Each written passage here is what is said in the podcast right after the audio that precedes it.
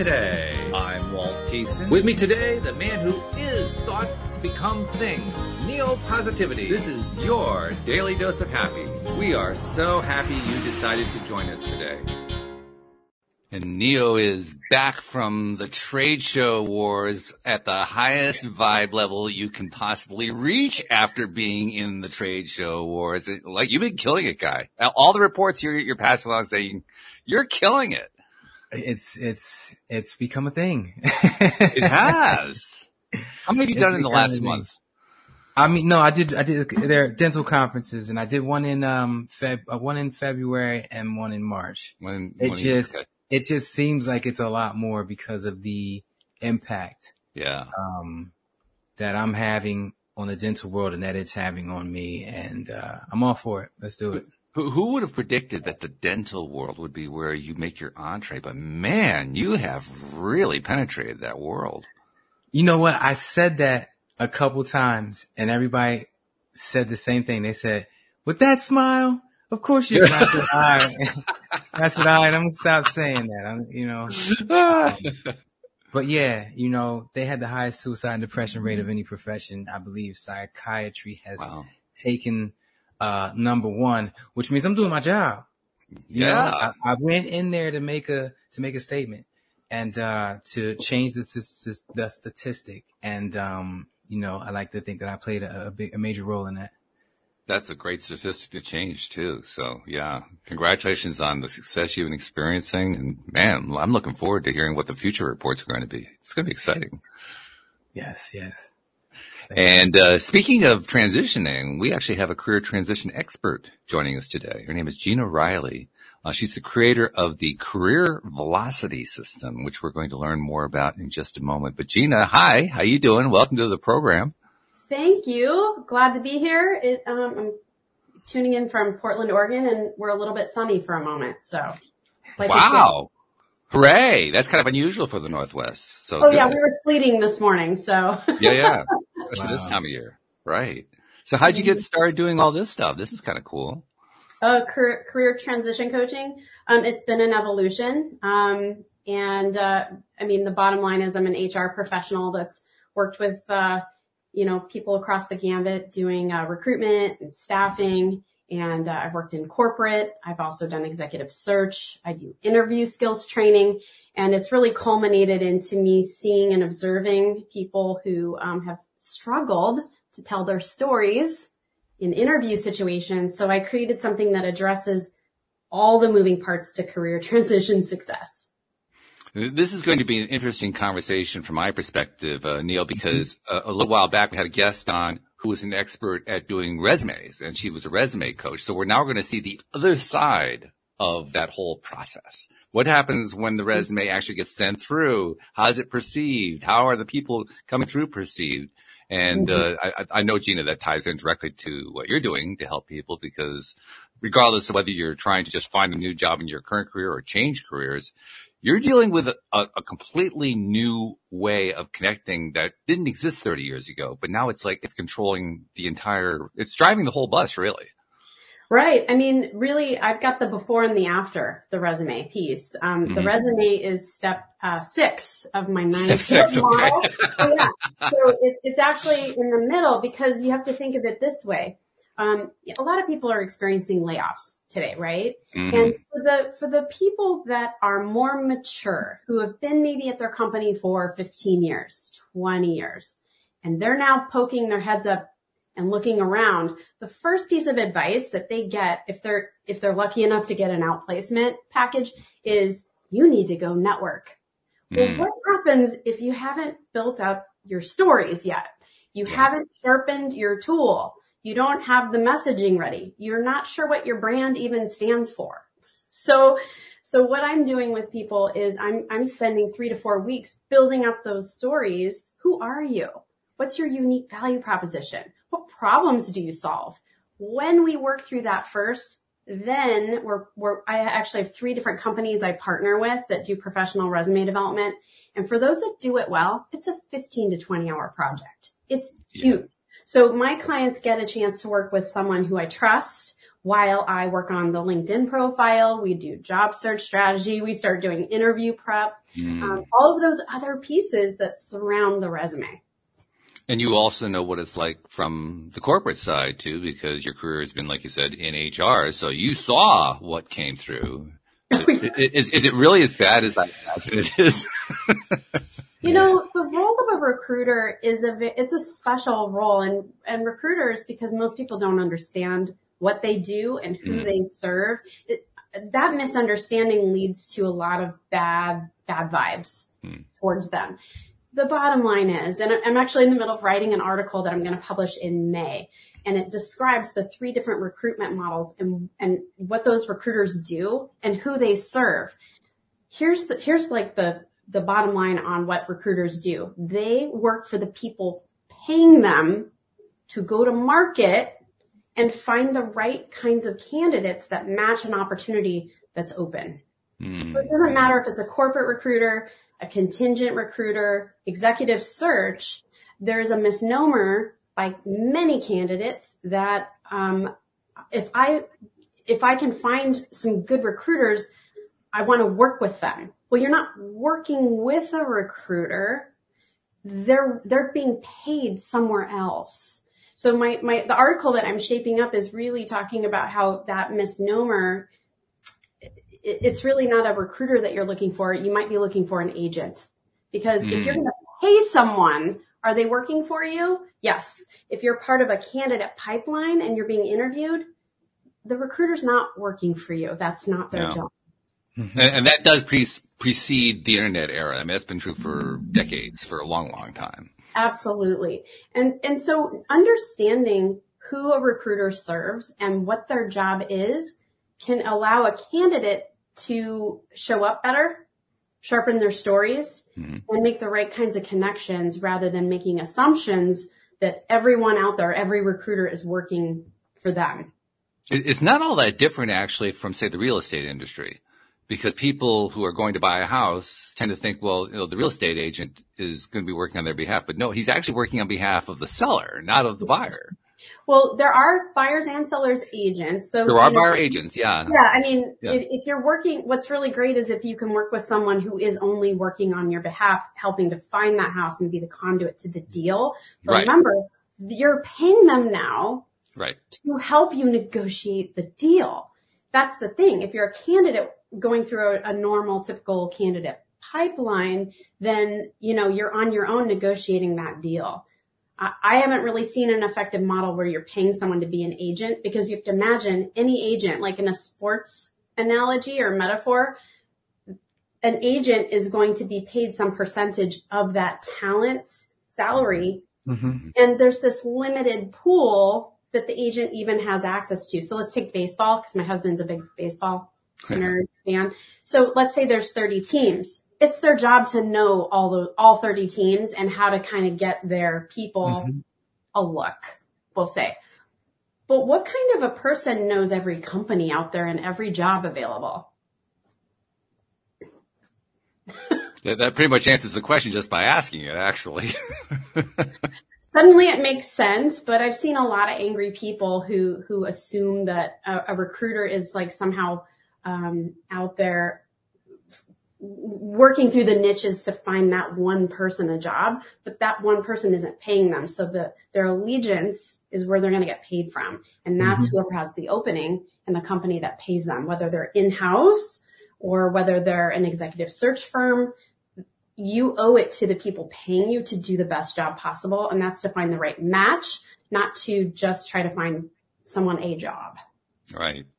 And, and by the way, it's also uh, an important link to have. I mean, yes, that we have to know who's who's paying them, but you want to go through a professional like that. I, am thinking you use a sports analogy. I won't name the uh, sports personality, but there's there's somebody who's actually going through something that has some public profile to it right now. His mom is his agent, and it, it has actually caused him all kinds of issues um, in what he's dealing with. Not just the negotiation directly you know, what his next contract is going to be, but it has caused other issues as well, simply because she's not a professional agent. Oh my goodness. Oh my goodness. Yeah, that, that sounds very dicey. Well, the, you know, the, the, other thing is I've, I have had people approach me um, and ask me about my career coaching, but they're looking for that agent model. And so typically the, the, investment in something like that is going to be some kind of percentage of their salary. So it's going to cost them a lot, lot, lot more. But then how many people are they working with and how hard are they working for you? And do you have a guarantee once you pay them mm. to have a successful outcome? I don't so know. we've well, just laid out We've, we've just laid out just how complex this whole process is and it's supposed to be simple. I mean, I just want to change yeah, jobs. I want to get a better career. exactly. But you know, what I truly believe is if, if we can own our stories and we know what we want to target and then we start networking effectively to gather information, we can own the process for ourselves. Mm-hmm. That's what it's all about. Do you really want to hand off that process to someone who doesn't know you very well? I want to ask you, what percentage of your clients are looking to switch jobs versus they just got fired or laid off? Uh, because it's two different dynamics. Wanting to switch your job is like, you know, trying to leave a relationship. Grass is greener. There's all kind of stuff going on in your head versus if you get fired, that part is done. and now it's time to move forward. And it's a whole no, new set of stresses like finances. How much money I got saved up. Oh yeah. So, oh yeah. What's the over under? And which one's tougher? the over under. Um, you got to place a bet on it. okay. yeah. You asked a lot of nuances there, so let me address what's tougher first. Okay. Um, it is more challenging for someone who has been laid off to start the process from scratch yeah. because they feel dogged down. Usually there is that you, you need to go through your own transition management um, I, I recommend William Bridges transition management books for that. It's not a big hard read, but you need to mourn the loss and accept it similar to as if you lost a loved one. You have to go through the trough of despair and experience the grief because when you come up to your new beginning, you need to be ready to interview and not carry that baggage on your back. That's going to show up. So if you've been laid off, and you haven't been preparing your brand, your messages, your unique value proposition, your sharp tool, you know, and you, and you're immediately going, oh, I got to fix my resume, but you don't even have that. It's a very confronting, dark place to be. So that's tough. And I do have some of those people that get late. I, I had one woman who was vetting me one day and literally that day just had gotten laid off. And she oh was boy. like, I can't talk to you today. Let me talk to you tomorrow. I'm like, totally fine. There's but there's two other kinds of people that are hiring me. Um, I have people that are like, I want to, I want to leave my current job. I've been at this company a long time or it's not the right fit. And they come from a place of like, they can kind of just do a study as, as they go, um, and work through the process with the comfort that they have that paycheck. It is hard to do sometimes when you're, usually these are mature adults. They have children and then they have job responsibilities and I'm mostly working with leaders. So they have a lot of responsibility. So they have to find the time. But interestingly, in the last six months, I have had a lot of people hire me to move up.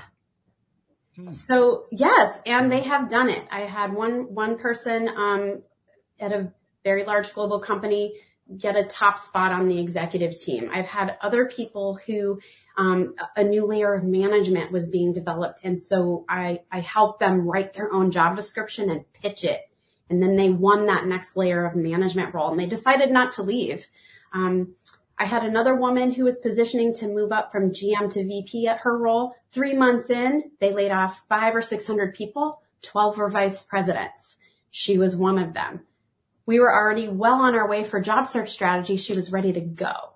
So it's very interesting. There's all these people with unique stories that, you know, we all have something to tell. We all have our journey. It's a matter of like how you embrace what's happening to you and where you want to go and getting yourself ready to have those conversations. As happens so often, the, the best advice in this topic, as well as almost every other topic tied to life is get a coach we all need a coach. How do you, so, so that leads to a very plain, you know, uh, peanut butter and jelly type question. How do you pick a coach? Oh gosh. Um, so I think that one, one thing to consider is, can you see that they're working with people similar to you? Can, and can you see what those successes might be. So testimonials is a good way to go. So if it's not just generic, you know, um, if they've been in business for a long time, you know, that might be a good indicator. Um, and then looking at what I call social proof, go look and see if they've published things on the topic. You know, are, do they have a presence digitally? That's your breadcrumb trail. Just like as any professional, I can go out and look at someone's digital breadcrumb trail and see how legit they are. Same as vetting a coach. Okay. All right. So, so coaching comes down to the breadcrumb trail. Yeah. That's what it does. Sounds like. I mean, well, you know, and, and be, I would say the onus is on you, the, the job seeker to think about what are the deep questions that you need to have answered before you choose your coach too. Ah, what what okay. are those questions? Gotta know yourself. Gotta know yourself. I'm still intrigued by the, I guess, percentage of people that are on the fence about leaving because Wow. it's like grass is greener situation. And we, Yeah. everybody's heard a million stories about that. And that's tough for you because if they, after six months, if they're like, no, I'm going to stay because they're just too chicken, then you're like, what the hell did you hire me for? Um, I have had a small handful hire me to position to leave and, and then didn't do it. And you have to realize in the last couple of years, we've had the pandemic. So you've got, you know, the uncertainty in the market, the difficulty. Now think of it this way, a triangle. I'm, if I'm working with senior leaders, there's less jobs at the top two target.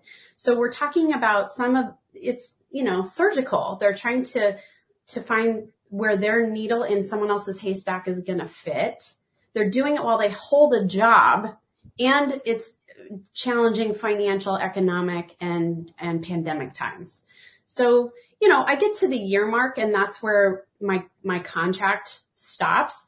Um, but they know if they've been trying or not, right? And I, and, I- and I've set them up for success. They've had job search strategy. They know how to do interview prep because I teach them how to do it. Speaking of teaching and the title of the show, where's the law of attraction play into all this? where, where are you inserting it? Where, how did you learn about it? You know, to give us some, some LOA today. I was so intrigued when I, um, when I came across your podcast because it's just so full of like this intersection of, um, empowerment and positivity, you know, and we need to get grounded in ourselves before we can expect other people to feel attracted to us. So what we put out there is what we get back. And uh, that's why I talked about like if you get laid off, you've got to deal with that grief. You've got to deal with the emotions and you should probably build a support system so that you have that safe space. So you're not carrying that into conversations. Um, but that's what I love about this podcast is it, it is about that positivity. And the, a lot of the topics you cover is how do you get that empowerment? Yeah, as you know what, speaking of support, so I'm gonna do a bit, a bit of plugging right here because I, I revamped my website and I came up with this accountability partner section where, you know, like if me and Walt were accountability partners once a day, we check in. Hey, have you done mental check-ins? What Mhm. affirmation are you doing? But every now and then I might miss a day. Walt might miss a day. We might miss a week. So I got a group of people that way, at least every day, somebody's going to say something. Your alert goes off. You either get to it or you get to it tomorrow. Um, so that's, that's a great thing. And just a little side plug, Walt, you're going to love this.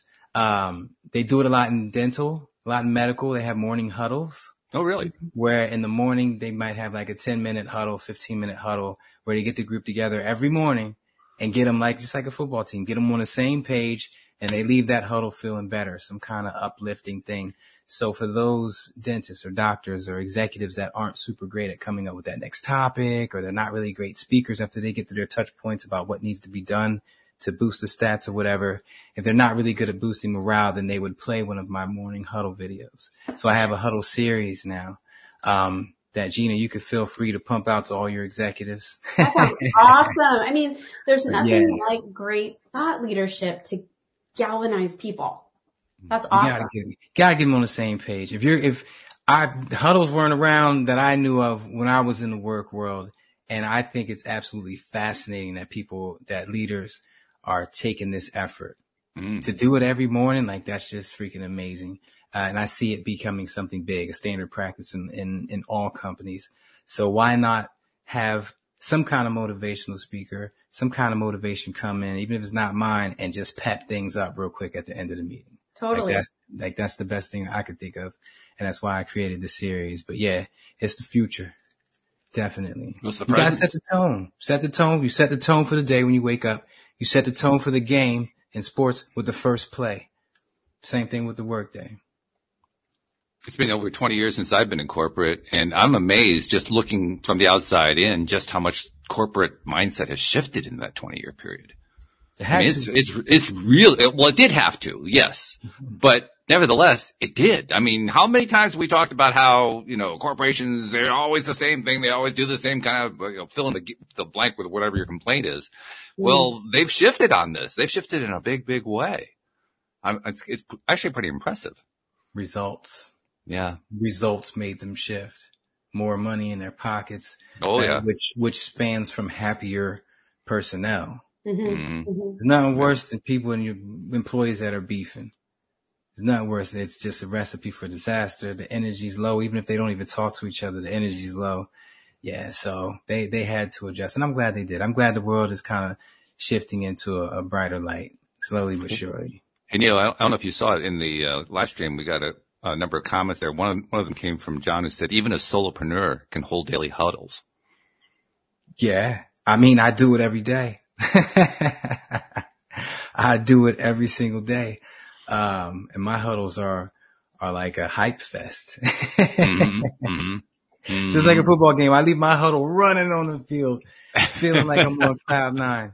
Um, and that's how I start every day. And, and I couldn't, I can't even imagine doing it any other way. And I would never go back to the way I used to do things, which was just waking up and going. Now there's intention. You know, I set my intentions and then I get myself in the right vibe. Like when I say I run out of my room, I basically do the first three steps and it's just like, whoa, yeah, like the house is empty. So I could say and do whatever I want. I could scream. The dogs are looking at me funny, but guess that it's reflecting in everything that I do. So I'm going to keep doing it. Hey, it pays off. I mean, look what you've been producing. Look what you've been attracting. So Oh, it definitely pays off. Do you, uh, you know what? I want to ask both of you this. Um, it's a, it's a touchy subject. Talking out loud to yourself. I was going to see if either of you suggest that other people do that. Cause if you notice, if you were ever putting something together that was difficult or trying to figure something out, no matter who's there, you're like, wait, all right, if I go here and turn left, all right, you say it out loud and nobody looks at you like you're crazy, but that's where you get clarity.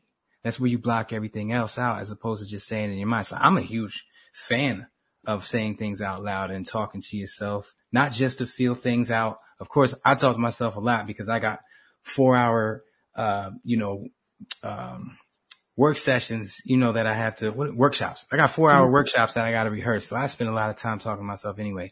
But I mean, legit conversations, figuring things out. Is this something that you both encourage other people to do? I can't say I encourage it mainly because in my own life, I don't have a lot of it where there are other people around. An awful lot of what I do, I, I'm in that sense, I'm solopreneur because I'm the only one in the room. Okay. So I can't say I've had opportunity to suggest to other people, you know, talk it out because it's just not been part of the conversation. There's not been a conversation to have in that way. You encourage it from yourself, solopreneur? oh yeah. Okay. I mean, I, I, well, I don't know if I encourage it. I, let's put it this way. I don't feel resistance to do it. So sometimes I just figure stuff out in my head. Sometimes I'm talking it out. Sometimes I'm screaming at the walls. I mean, it just depends on where I'm at. what about you, Gina? I'm an advocate. Do it out I there. talk to myself all of the time. Um, Mhm. and it's usually having to do with my focus. I'm thinking, what do I need to do right now? What's most important? Those are the things that, that's the tape that's running through my head. Um, but what I will say is, you know, talking to yourself and, and saying things out loud helps you with focus, but it helps you with your confidence. And so there's these parts of like career transition where like you're going to have to interview with a lot of different people. Well, practicing some of your storytelling out loud, super important, whether or not you're just recording your own self or you can get a buddy or a coach or whatever. Um, that's another thing. But uh, another um, place where you can practice to get confidence is like the salary negotiation piece. So one of my friends wrote a book called Pay Up. It's by Kate Dixon and she is a um, salary negotiation coach. Incredible book. And she recommends you've got to say it out loud because when you get into the situation where you're trying to swing for the fences, you don't want to stumble and feel a lack of confidence. You want to say, this is what I need. Mm-hmm. How can we get there? Mm-hmm. Yeah. I'm gonna say something. I, I'm I'm one of the best speakers I know, and that's just me. So I can just confidence. I love that.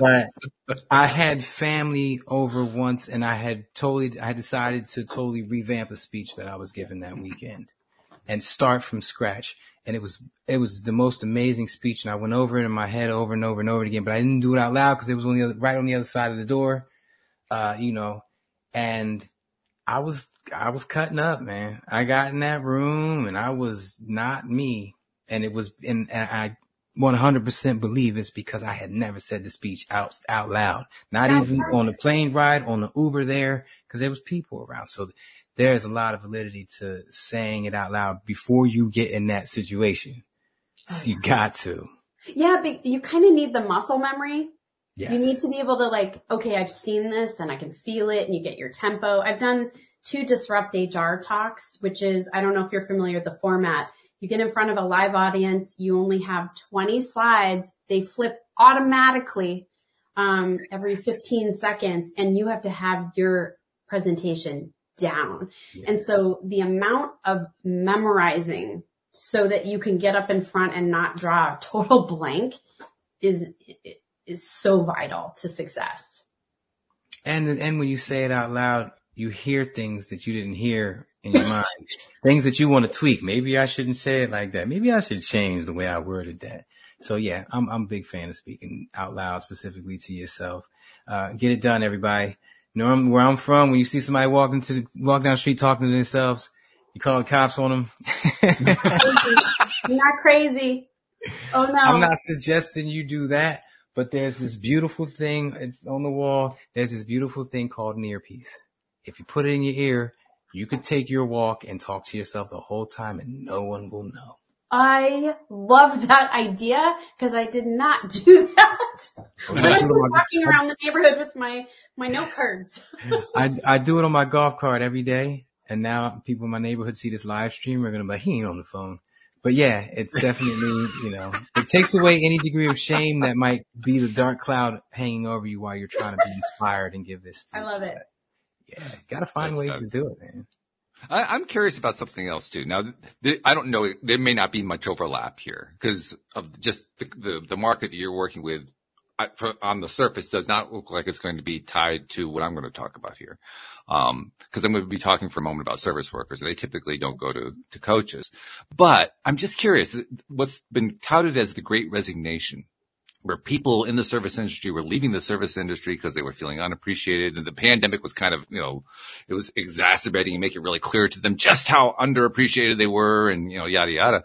Um, so they were leaving for other fields or they were, they were holding out for better pay or they were just going home and so forth. Mm-hmm. I'm just curious to know, did that touch your field at all? Was, was there any overlap going on there? Like uh, did service workers were, were, some of them people who were reaching out to you because they did want to take a step up, or was the fact that service workers were doing this impacting um, executives in, in their career paths in some way? I'm, I'm just curious if there's some sort of connection going on there. Yeah, I, I would say that um, with the people I'm working with, I'm not I'm not necessarily having um, that target find right. me, um, and a lot of times what I would imagine people are going through is their own life and self-assessment. Um, I have family members in the service industry who are mature and they, you know, they're assessing what they want to do, like finishing that degree mm. and then maybe positioning for something very different after 30 years doing something yeah. in the service industry, for example. Um, but they're not necessarily finding me, but there are so many resources out there that are free um, books, there's websites with really inexpensive content where people can be putting together some of their stories and, you know, getting ready to position. But you asked about senior leaders, you know, how does that impact them? Our, our leaders all around the world have gone through incredible stress trying to just manage their, their workforce. Yeah. They're accountable to a board and, and shareholders and stakeholders. Now, you, we can say that part of our stakeholders are our employees, um, but I think that um, you know when you're the CEO, it's the loneliest job, and mm-hmm. you're just trying to like make sure that you can cross your quarterly finish lines. Um, and so with the uh, enhanced, um, you know, work in diversity, equity, and inclusion, workplace culture and belonging, there is a lot of work to be done to bridge the gap that we have between what senior leaders are, tr- you know, tasked to do mm. and the growing, you know, um, movement toward that culture and belonging piece. I think the answer is investing in our people, people leadership, people who are experts in people leadership development, you know, and programming that help pull together, you know, all of those aspects in order to have a healthy workplace, which, you know, to, to the point made earlier, it will then enhance company outcomes. Mm-hmm. We've got to bridge that gap. How does it affect the executive who is either looking for a sideways move or an upward move? Um, the churn and, and, and such going on. Um, a, a, lot of our, the senior leaders I work with end up being very burnt out and tired, um, mm. because they're having to, to respond. They're trying to run the business or organization and concurrently respond to things they haven't had to in the past. Yeah. So they're exhausted and, and they're trying to kind of keep it together. Mm-hmm. So, and their job is a tough job and we can all say they're paid well to do it, but the, these are unprecedented times. Um, and I don't think eh, eh, most of these leaders ever conceived that they would be working as hard as they are just to keep, you know, everybody in their seat. And it's not just the executives either. I, am a, a small business owner and, and manager. And, uh, I, I, was directly impacted because my business, it's a gardening service maintenance business. And so uh-huh. all service workers. And one, one of the biggest impacts was what was happening with the wage inflation. Just mm-hmm. trying to figure out, okay, where are wages now? And because it's not like you can go to the local store and say, oh, so what's the current price on labor right now? It doesn't work that way. You have to kind right. of, you know, feel your way through and you're talking to people and people, you know, it's the usual, um, communication or lack thereof that, that, that plays out in these kinds of scenarios. Yeah. So, I mean, everybody, you know, from, from the largest corporations down to the, the, to the smallest enterprise is being affected by it. Yep, absolutely. Did, did you take a hit during COVID or did things grow for your business? Um, I would say it was steady, absolutely steady. Um, I operate in a, um, a very low volume, high touch model. So I'm not, you know, churning people in and out. I'm working with people intimately for many, many months. So there's, there's only so much, there's only one of me and there's only so much capacity and there's plenty of people that, you know, need help. so, so it, you know, I, I feel like I'm, I work in a space where there's always going to be some leader or an executive in a transition that's going to find their way to me. I got so many clients that I stopped taking one-on-one clients. I was like, I've been retired. I don't know if you know my story. I used to be a police officer in New, Jer- in New Jersey. Um, and when I was 28, I learned about the law of attraction and eight months later, I retired. So that was 14 years ago. And I was, I found myself saying, I didn't retire so that I can work 40 hours a week, mm. you know, and, and doing what I was doing introducing people to the law of attraction, that got annoying too. Like every day giving the same speech over and over and over again. So that's when I niched down and I was like, all right, I only deal, I only want to deal with people who already know about the law of attraction. So we can start mm-hmm. getting into advanced mental exercises and mind shifting techniques. But then that just got me to be too much. So within a couple months, I was like, eh, no more. I'm done. Let me just do some podcasting. so yeah, that turned into podcasting, which turned into live streams and summits. Um, but yeah, I, it's crazy. I, I know so many people that hope COVID devastated their lives. And then I know a whole half of other people that it just boosted everything about their business. Sure. It, it was the way it came in like a storm. It was just crazy. There's um, there's a lot of people that were definitely caught unaware. Um, yeah, it was challenging. Yeah, well, it was challenging. Anytime that you're going through a, a, period of disruption, there's going to be growth associated with it, which is nice, just a nice, polite way of saying that growth is painful. Growth is painful. That's why I kind of go back to the transition management sort of conversation, which is, you know, we, you know, if we recognize that we will, life is full of twists and turns that we, we can't, we, we can navigate them, but we can't anticipate all of them. So how, how do we want to respond to it? Positively. Best we can, right? And sometimes we yeah. have to kind of respond. Sometimes the initial response though isn't positive. Mm. I mean, hmm. that's the truth. It's there, there is a visceral reaction. I, you know, I get laid off. I'm angry. Yeah. sure. I'm scared. Yes. Right? You know what? I, I have this saying that I created. I say, no matter what you ask for in life, you will be shown, if not proven, that you cannot have it. and how you respond to that emotionally, mentally determines if and when you get it.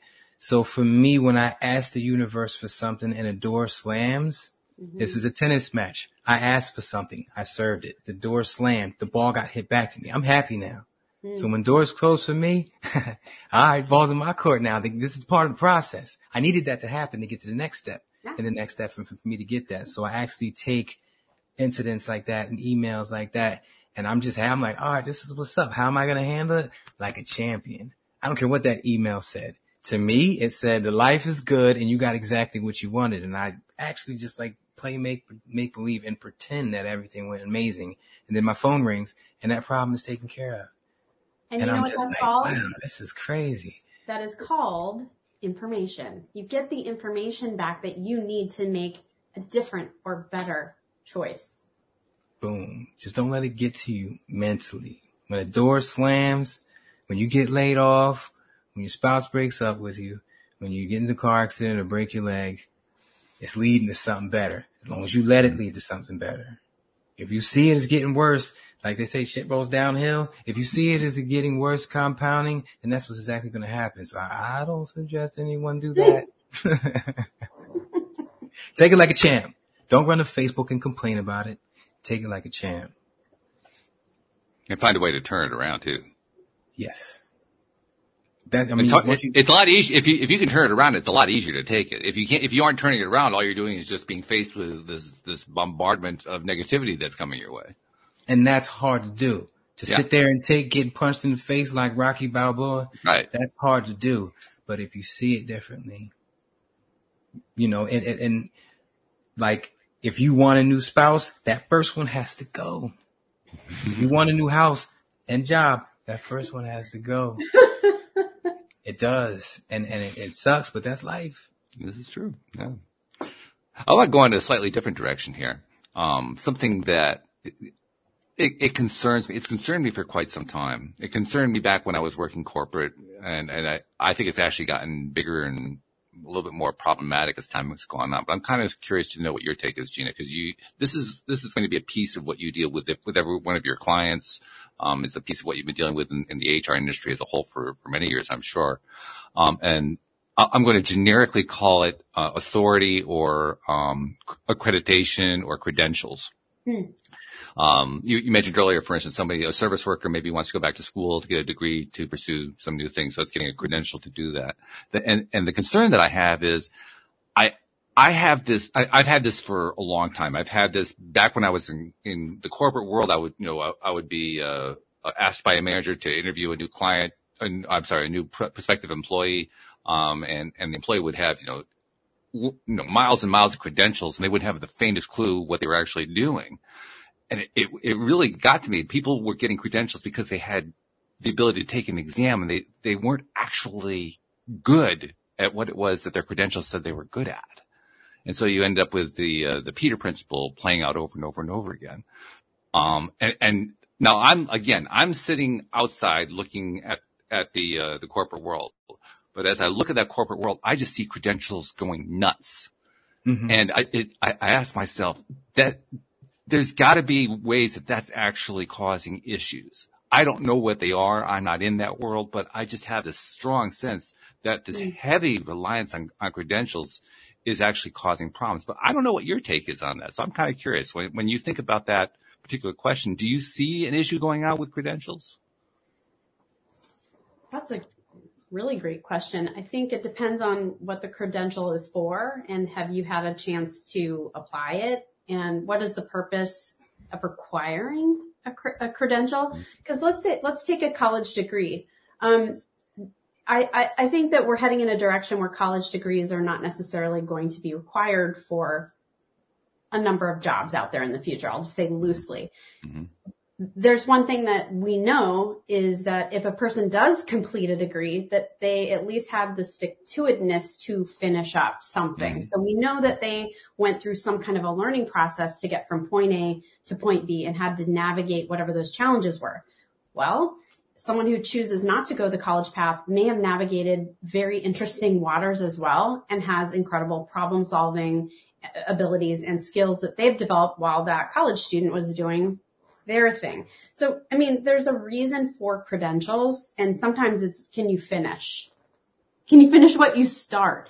Now, there's t- certain kinds of credentials that give us some base um, information that helps us apply that on the job. If I'm an operations leader, for example, and I go, I, I have a lean Six Sigma certification. Well, I'm going to come with some base textbook knowledge have I gotten a chance to apply it along the way? Did I do an internship along the way? Did I get, you know, did I interact with people using the certification? All of that is what makes our credentials more, they're rich and applicable. Okay. So with, your, with your credentials, you could see, all right, they did six months in the field versus someone who did three years. Yeah, that's I, good. I think we have to look at, if we're going to evaluate candidates for a job opportunity, we need to ask them questions about their skill level, not just the check the box, do you have a degree or a certain credential? I've had people, you know, when they were vetting me and they're like, well, are you, I think it's ICF certified. It's the International Coaching Federation. It's a, it's a very specific program. It costs a lot.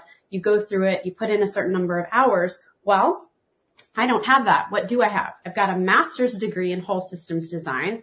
Um, and my entire you know, most of my career has been consulting with people, helping people communicate better, et cetera. So do you need the ICF certification? Is that going to be a requirement before you hire me?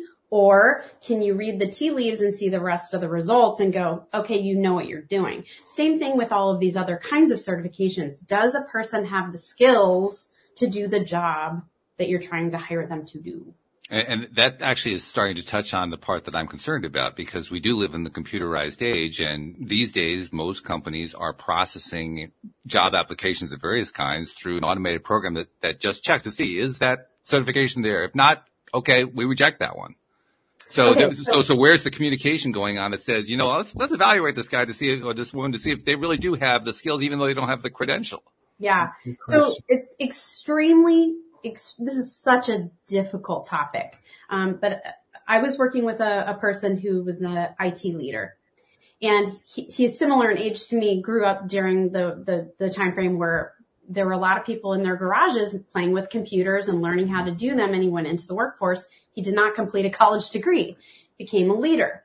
Then he wanted a position to get even higher for more responsibility. And then as he was applying to jobs outside of his current company, where he was running into a roadblock for whatever reason, when he would apply and it would go through an ATS database, human beings put in the search fields a minimum requirement, meaning a bachelor's, right? I mean, that's normal. Why do we do it? Well, let's say I put a job out there for a director of IT and I get 500 applications.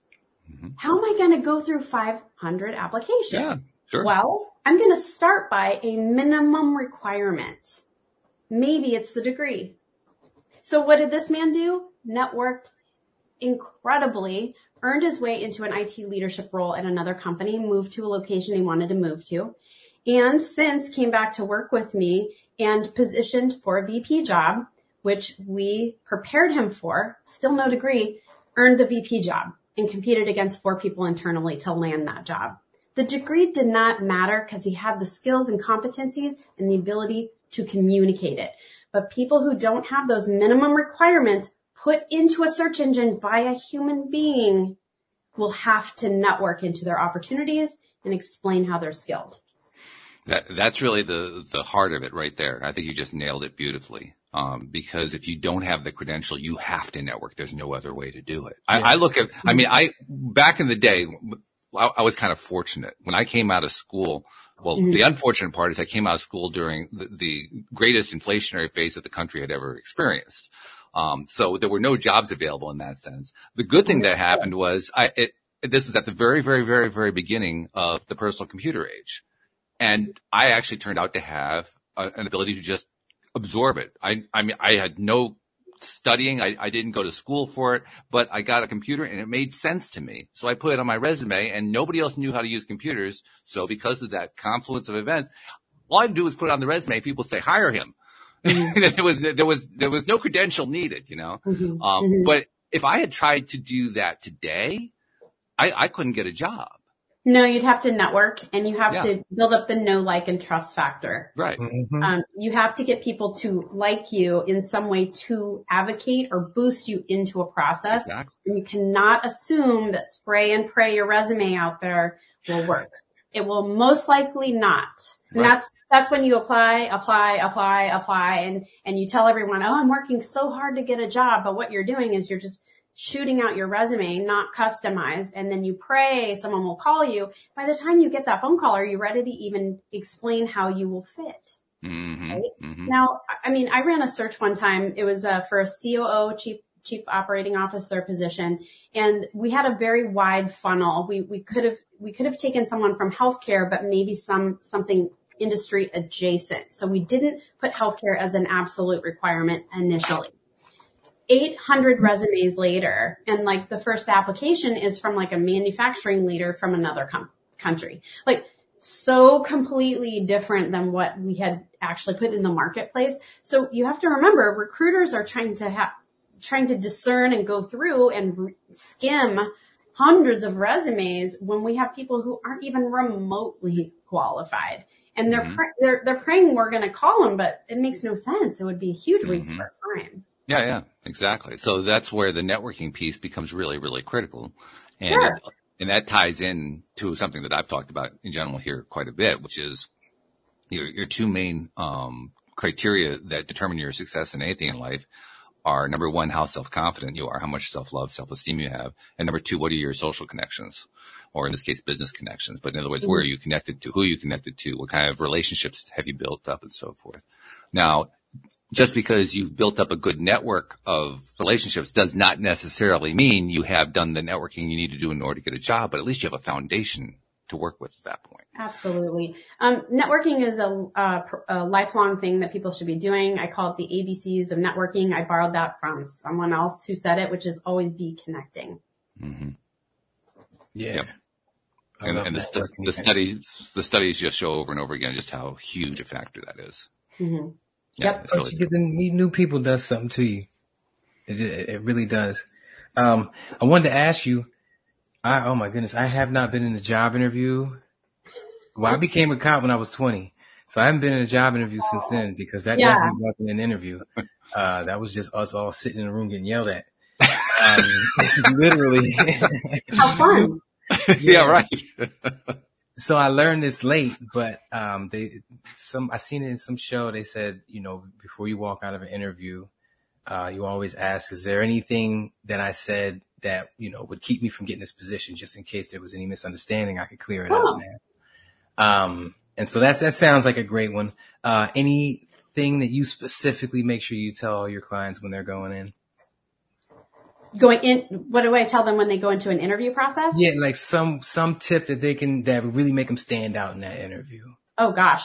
Um, the executives that I see successful in the interview process spend way more time doing their homework and preparing to answer the questions that tie to the job description than they do in the interview process itself. So, you know, it's hours of like looking up the company, looking at the strategy, listening to investor reports, um, looking at articles that have been written about the company, looking at positive press, negative press, and starting to formulate a picture about what it is that they could do then to add value to that company and their mission and where they're heading. So it's all about the homework. And then when I'm working with people, we dissect all those bullet points about what they say they want that person to do. And we're creating what we call SOAR stories. Some people call them star, par, car, but it's what is the situation? What are the obstacles I've overcome? What are the actions and results related to those bullet points so that they can show up with a, this repository of stories. So they're building up five to 10 stories that they can flexibly pull out to explain their skills. It's all about whether or not you get a chance to talk about your skills and not like just the likability factor, like, Hey, where do you golf or whatever. It's if you don't get down to how you can help them, then you're not talking about the right things in the interview process. Isn't it interesting how often, isn't it interesting how often storytelling comes into any conversation? Here's another conversation where it's coming in in a big way. You have to be ready to tell a story. And we're, and we human beings, let's be perfectly honest. Most human beings are not good at telling stories. Yeah. And that's why it's nice to have this framework because my folks are like taking all those bullet points and dissecting it out. And then they can like, we were talking about earlier, they can actually practice it out loud, mm-hmm. right? And you, and then you can step it back and go, Oh my goodness, that was too long. That was super inarticulate. I wasn't succinct. You got to hear yourself. And if you're not sharp, I mean, the whole goal in my mind is how many stories can you pack into one interview, one interview conversation? You know, you, if you're talking about one thing for 20 minutes, Man. You're in the danger zone, right? You need to speak out loud more at home by yourself. That's what you need. Yes, sir. That is right. Um, and, and, you know, the first question you get asked is tell me about yourself. So I've had executives do the tell me about yourself in a one hour conversation for 20 minutes. Wow. That's not very good reading the room. Hey, we have 60 minutes. I have eight questions to ask you. Give me five on tell me about yourself. Just give me mm-hmm. a quick, quick hit. 20 minutes later, now we're going to get into what? Two, three questions. Now mm-hmm. I'm not mm-hmm. going to learn about your skills. Yeah. Now, Gina, important. Gina has a, uh, is it a packet that you get on your website? I have a free webinar, top okay. of GinaRileyConsulting.com, green button. You, you download um, a two part webinar. Why do you need a career transition plan? And what are the moving parts to the career transition plan. Check your spam folder and there's a workbook that you'll get and you can actually print it and like start to work out the, the missing pieces that you might have or flush those out so you can get yourself prepared to make an effective career transition. And correct me if I'm wrong, if someone currently doesn't have a career, they would still benefit from this. A lot of the principles. Yeah. I mean, it, I think that this workbook gives you all of the things that you should be thinking about, you know, to help you with any kind of transition. So, um, I can imagine my sons who are in college, they could use it for themselves. It's, it's all about starting with you, the person. Do you know your strengths? Can you articulate them? Do you know what your values are? How does it relate to the career transition you're trying to make? What are your key skills and competencies? Can you tell me your unique value proposition? These are the questions in the workbook. If you're, if you're thinking, no, no, oh gosh, that's too long of a story, this workbook will help you think about what you need to go focus on right now. Okay. Let me ask a, a, one final question for you to address, and then we're going to uh, do some uh, some wrap up. But the the question is a forward thinking question. I want you to look, say, I don't know, five to ten years into the future, maybe twenty years into the future. Uh-huh. Um, I'll let you I'll let you pick the range, the exact range. But uh, the the idea is you know where we're at right now. You've been describing to some degree where we're at right now um, okay. as a society, as an economy, as a, a, a, corporate culture, and so forth. Where do you see the big shifts coming up over the next three, five, 10, 20 years?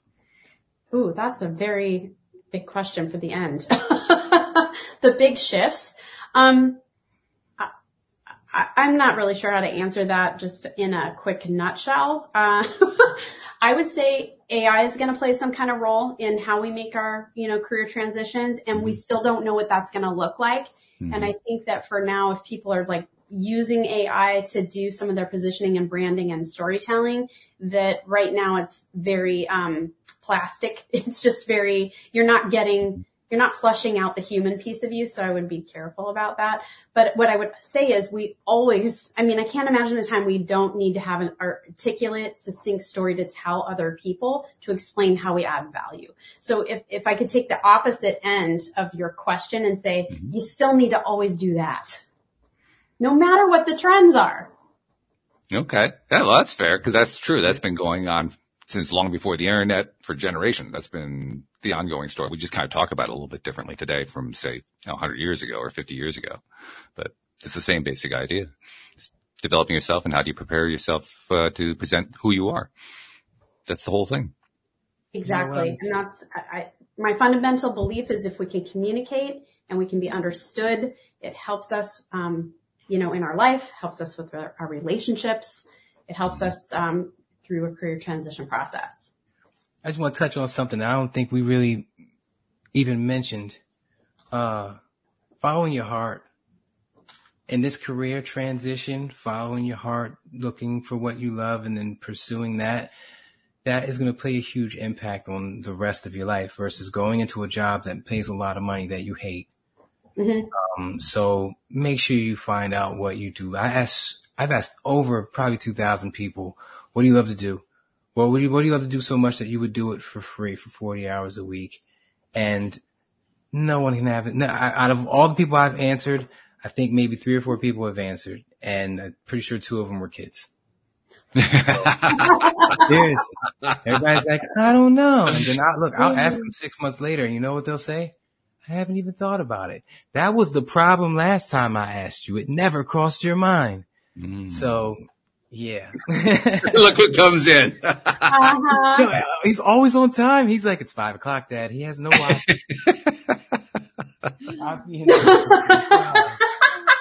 hey, buddy. go ahead. I'm to get the remote. Close the door. I got two, but mine are early 20s. Hold on. I'll be in a second. He, Gina, he knows when it's five o'clock. He's better than an alarm clock. He's better than an alarm clock. He does. Yeah. It's pretty cool. A couple things I got to bring out here. First of all, Gina, um, thank you for joining us. Thank you sure. for sharing all this. This has been great. Um, tell us again how they, that people can find you and, uh, your, your practice. Oh yeah. Um, GinaRileyConsulting.com. I'm on LinkedIn all of the time. I make uh, posts on there three to five times a week.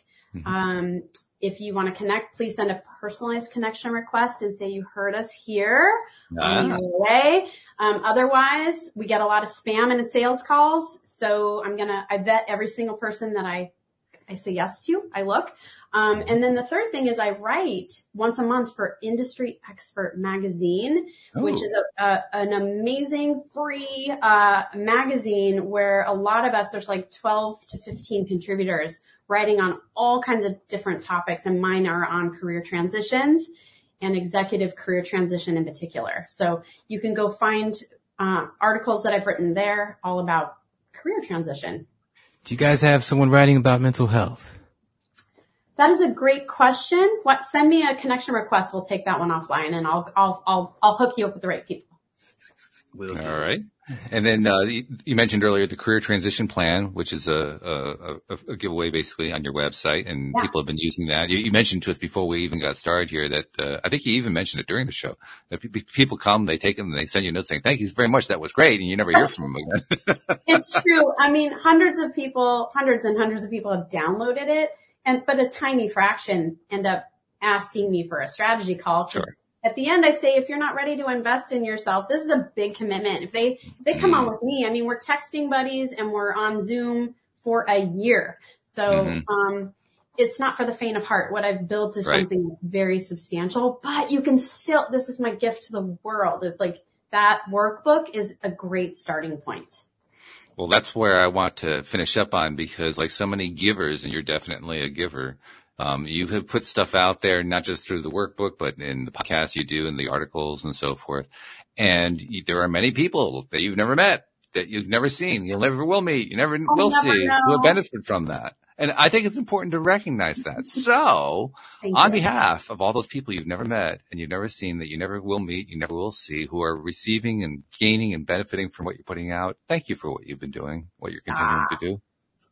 Thank you. That's very sweet. I think it's important. I, I, think we tend to skip over it so easily in this world of, of massive content output. We forget that there's work that goes behind it. There's thought, there's knowledge, there's expertise, and people are benefiting from it. And the, the purpose for the who puts it out, they, they never really see that. So a little thank you here or there. Thank you. It's a good yeah, idea. Um, it's not often that I get to hear it. Um, I recently had a, a COO in my network who um, used I, I, did a five part series on how do you prepare for a COO transition, mm. and he he's in he's going to be in transition soon, and he said, "Hey, I used your five part series to help me get this job." I'm like, "Oh, nice, great, yeah." that you get those little those little feelers every once in a while that, that tells you, yeah, it actually did pay off. It actually did help. Yeah. yeah. So we also try to give you some from the people you didn't hear from. So hopefully that helps too. But thank you again for joining us. This has been really, really great. And we really appreciate your time and, and effort. And yeah, thank you and congratulations with what you're doing and best of luck as you're continuing to do it. Thanks for having me. Thanks. Great to meet both of you. We loved it. Thank you very much. Thank you to our people in the live stream. Thank you. We had some great comments coming through in the live stream and thank you to our podcast listeners everywhere. We'll see you all next time here on LOA Today. Goodbye, everybody.